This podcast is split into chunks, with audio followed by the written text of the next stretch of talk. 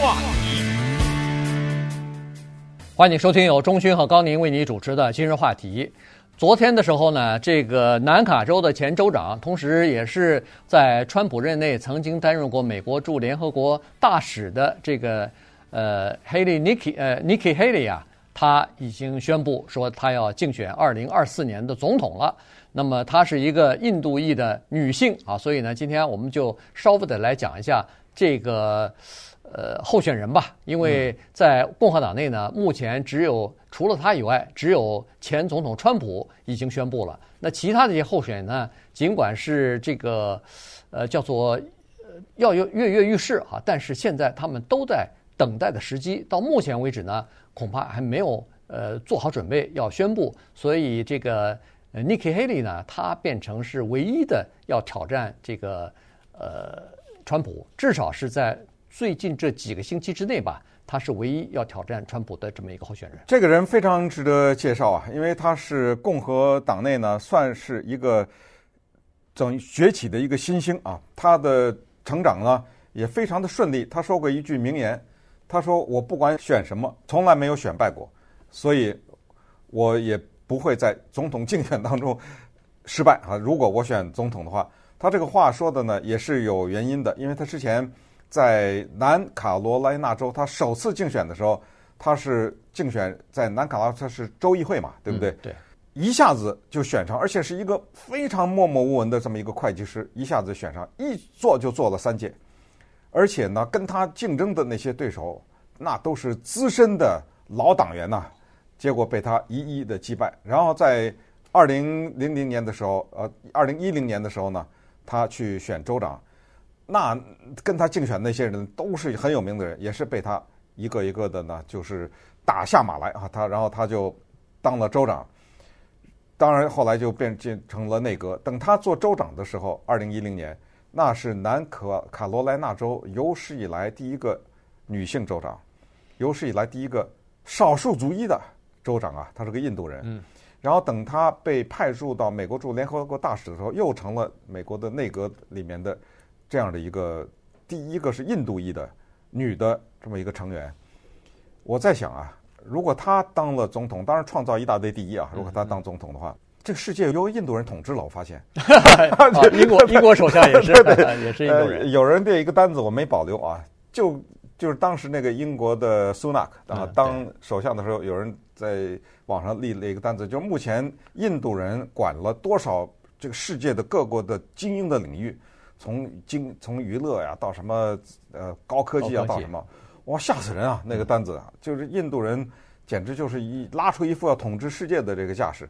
所以呢，我们今天就给大家介绍这位啊年轻的五十一岁啊一个印度的女性，而且她是曾经是锡克教徒，后来改信的基督教的这么一个人。对。呃，他首先，呃，咱们先看一下他为什么这么早，呃，宣布要参选二零二四啊？呃，原因是这样子的，呃，现在分析呢，就是说他想要利用这个自己提前宣布的这个一段空窗期啊，优势啊，来呃筹款。原因这个我们都知道，竞选总统啊是需要很多的筹款的。呃本身他他自己的筹款能力就不错啊，就是在竞选州长、在竞选州议员的时候呢，他曾成呃这个筹款就相当的不错。然后呢，他两年之前就在他还是呃和川普还没闹翻呢，那时候川普对他还是大加赞赏的时候，他提出来辞职的啊。这个是在川普任内呃内阁成员也好，这个他的助手也好，非常罕见的一个案例。一般的人是离开的时候都是和基本上和川普都有矛盾，甚至呃受到侮辱之后才离开的啊。他 他是在两人还在处在蜜月期的时候他就离开了。那么有人说那个时候他离开呢，就是想要为二零二四年竞选总统啊呃来做准备。那现在看来呃确实是这样子哈，所以他提前这样这个呃就是在共和党内。呃，宣布要想参选的人还不多的情况之下呢，他筹款的时候可能比较容易点儿。到目前为止，呃，现在知道他成立了一个就是特别的这么一个政治委员会嘛，呃，然后他已经筹到了差不多一千七百万吧，嗯，呃，这个是可以用作他呃竞选总统的经费的。同时，他还成立了第二个委员会，但这个第二个政治委员会呢，名单并没有完全公布出来，但是只是知道在他的这个第二个委员会里边有几个主要的共和党的捐款大户，从这个这几个捐款大户当中，他每个人上身上至少得到了二十五万以上的这个捐款，所以呃总总的数字现在还没有完全公布出来，但是你可以看得出来，这个呃。就是叫做呃，作战之前啊，打选战之前，他首先要考虑的是自己的这个财务的问题。说到川普，挺好玩的一个，就是 Nikki Haley 呢，在决定竞选以前呢，他先知会了川普一下。嗯。那么川普呢，后来就对南卡罗来纳州的一家电视台呢，做了一个表态。这就是发生在上个月的事情啊。他就说，他说这 Nikki Haley 啊，很有意思啊。他当时说过一句话，他是当着我的面说的。他说：“只要你川普选，我就不选，对不对？我不跟你那个添乱啊。”他说：“为什么他这样说呢？”他说：“我川普是美国历史上最伟大的总统，所以呢，我选他肯定不选。没想到人家改变主意了，哎，他说我就告诉他，你改就改吧，啊，我鼓励你选。这个呢，就应了刚才说的，就是他跟川普呢分道扬镳的时候，没有是因为恶性的分手。”所以，据有人分析呢，说他是唯一的一个离开了川普，然后又现在站出来要挑战川普，而没获得一个很难听的外号的人，对吧？对，他他给所有的人都会起一个外号，呃，这个特别绝妙的一个这个政治武器，因为老百姓啊记外号特别容易记，你知道吗？嗯、而且呢，你想抹掉这个有两大问题，第一很难，第二。你要想抹掉这个外号，你就得花你的时间去说呀，对不对？去解释。你花你的时间，你每次解释一次，就增加人家一次这个很深的印象。所以这个以后我们应该学一学这招。对，好，那我们再回到 Nikki Haley 哈，呃，Haley 呢，他很有意思，就是说他他很知道在很关键的时候进行那个所谓激流勇退。他在干嘛呢？他现在。他现在给波音做呢，啊，他根本就没有在从事政治。但是你别看他给波音那儿在董事会里面挂个牌子，因为波音也喜欢有这种人嘛，对对吧？一说，哎呀，你看我们这个波音的大公司里面有这人是前州长，还是美国驻联合国大使，你哪儿找去啊？这样的人，对不对？但是呢，他一直有这种铺垫。不过呢，我认为他的可能性呢比较低，至少现在看来。对，因为研究一下美国共和党的候选人的构成啊。呃，基本上是叫老白男基，这怎么说呢？就是年龄偏大一点儿，然后是白人，嗯，然后是男的，你就算吧，就选不上的那些人，包括 Romney 啊什么的，对不对？都是符合这个。然后最后呢，是基是什么意思呢？是基督徒，这一点他符合啊。这个 Nikki Haley 呃 Haley 呢，他是一个家里啊是锡克教的，就是印度的锡克教人是什么特点？你就记住，就是头上戴大毛巾大。头巾的那个，那是锡克教，但是她后来嫁给了一个叫 Michael Haley 的人，所以她就改信了。一九九六年就改信了基督教了。但是她作为少数族裔，她作为女性，作为相对来说比较年轻，这几个因素，除非新一代的共和党人更认同，但是这几个因素实际上对她是不利的。对，呃，现在基本上看她能当选的这个这个 比例。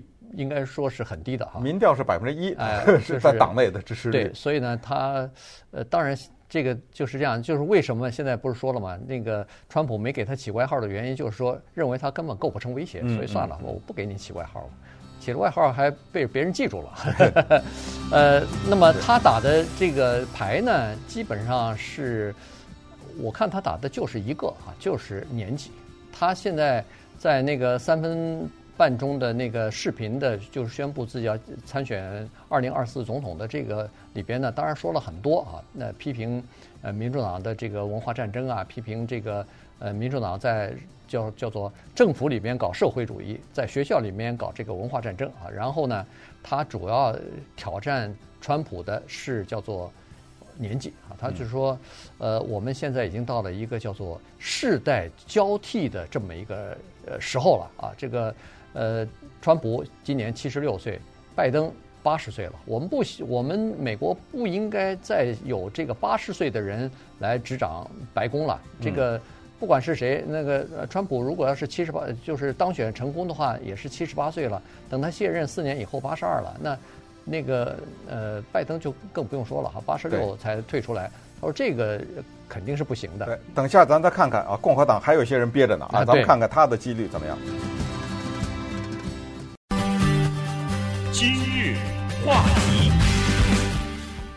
欢迎继续收听由钟迅和高宁为你主持的今日话题。这段时间跟大家讲的呢是刚刚宣布要参选这个二零二四年总统的一位女性啊，她是前南卡州的州长，前美国驻联合国大使 Nikki Haley 啊，她这个呃几率高不高呢？从目前的状况来看，很低啊。这个呃做的一些民调哈，我们先看一下，在呃这个前段时间做的这个民调当中呢，就是说，如果要是共和党内有多名呃这个候选人竞选总统，就是竞选这个党内提名的话呢，呃，川普的支持率呢大概低于百分之五十。但是其他的候选人，包括 Nikki 呃在内呢，他们的这个支持率呢，基本上都是在很低的个位数，他大概就是百分之一啊，其他的一些人呢，也不会超过百分之二，在百分之二以下。当然这里头没有包括佛罗里达州的那个州长呃 DeSantis。嗯，现在呢是做一个初选的调查，因为他现在杀的先是初选吧？对啊，你要杀出来，你才能在全国的范围内跟一个。民主党的总统候选人来竞争，那么他呢，在昨天的时候发表了一个三分三十秒的竞选宣言啊，在里面呢，他就提了一下自己的竞选纲领。那在这个竞选纲领当中呢，他就提到了啊，他就是说呢，当然对于拜登的这种，他对于川普他是一个字没提啊，他只是说要更新换代。但是他提到的是什么呢？他就是说我要整顿通货膨胀，然后呢，他说的我要把犯罪这个问题解决掉。同时，我要解决毒品的问题，还有就是我们的外交政策啊。他提出了这几点。那么他说的这几点的意思有点是什么呢？就是说，为什么那这些都让川普去解决就完了吗？你去支持他就完了，你干什么自己跳出来呢？哎，他言外之意他就说，他说过去的那一代人呢，可能不行了啊，就是靠他们呢是没有办法了，得靠我这一代人来出来解决。所以这是他打出来的这么一个竞选的纲领。呃，同时呢，他也说了啊，他说在外交政策这方面啊，他说的挺好玩，他点了中国和俄罗斯的名啊，嗯，呃，他就是说他们呢叫做这两个国家叫做蠢蠢欲动，然后他就把自己是女性的这个优点呢，用一个挺好的比喻给说出来了。他说我这人呢，就最不怕被别人欺负，为什么呢？他说，当你踢我的时候，我呢会反击。可是当我踢回去的时候，他对你的伤害啊，会比你踢我大得多。为什么呢？因为我穿的高跟鞋。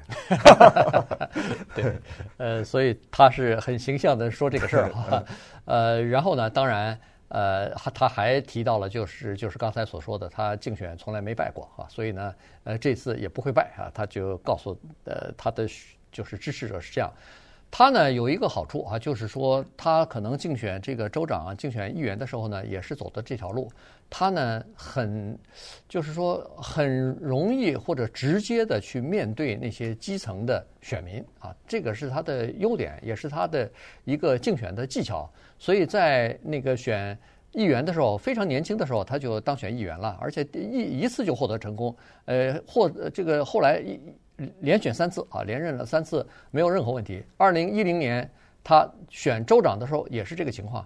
选州长的时候，他本身是个黑马，本人并不是特别的出名，但后来他居然得到了当时的那个要卸任的那个州长的支持啊，然后最后就等于是他也。就就是一选就成功了。后来那个阿拉斯加的 Sarah Palin 给他来站台了。哎，对，这个又还拉了这个 Sarah Palin 这么一个女女性来给他站台啊，女州长来给他站台。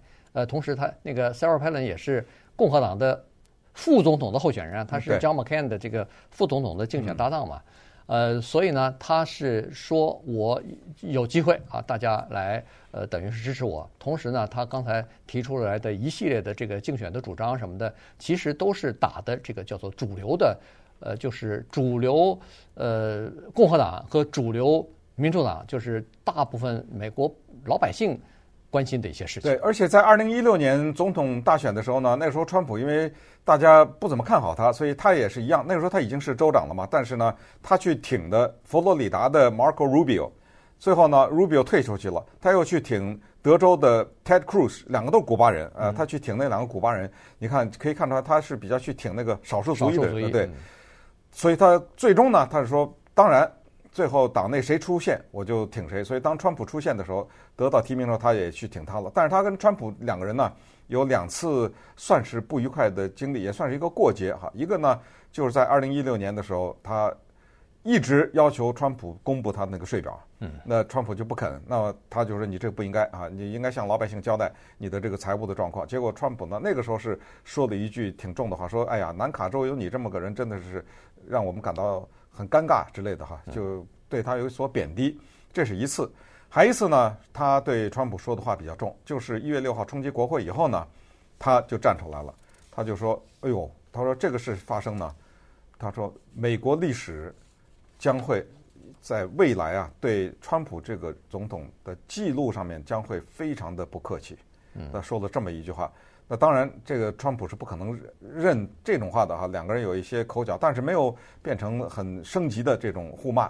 可是呢，面对着现在马上要出来的叫做群雄崛起啊，他眼眼前呢有一个非常困难的竞选之路。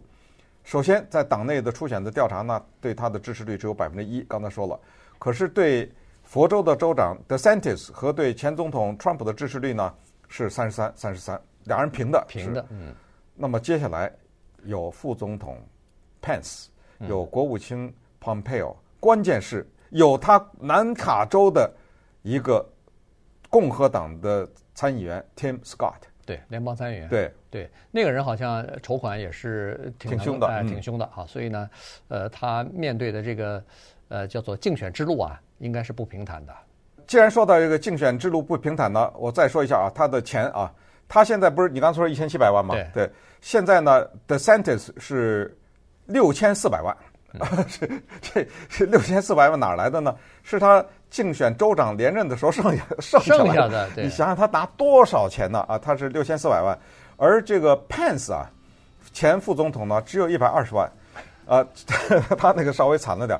关键是这样啊，他的那个竞选的基金会呢，花了九万一千块钱买他的回忆录，啊，这个呢，等于是。推呀，呃，推他的回忆录，就是谁要是给 Mike Pence 捐款的话呢，我就送给你一本他的回忆录，这是这个情况。而川普呢，那就上亿了，我觉得那个但几乎是按亿计算了。所以接下来除了他们各自的所谓党纲啊什么这种拼杀之外呢，还有就是一个金钱的对决啊，大的对决。那到最后呢，可能金钱也会发生作用。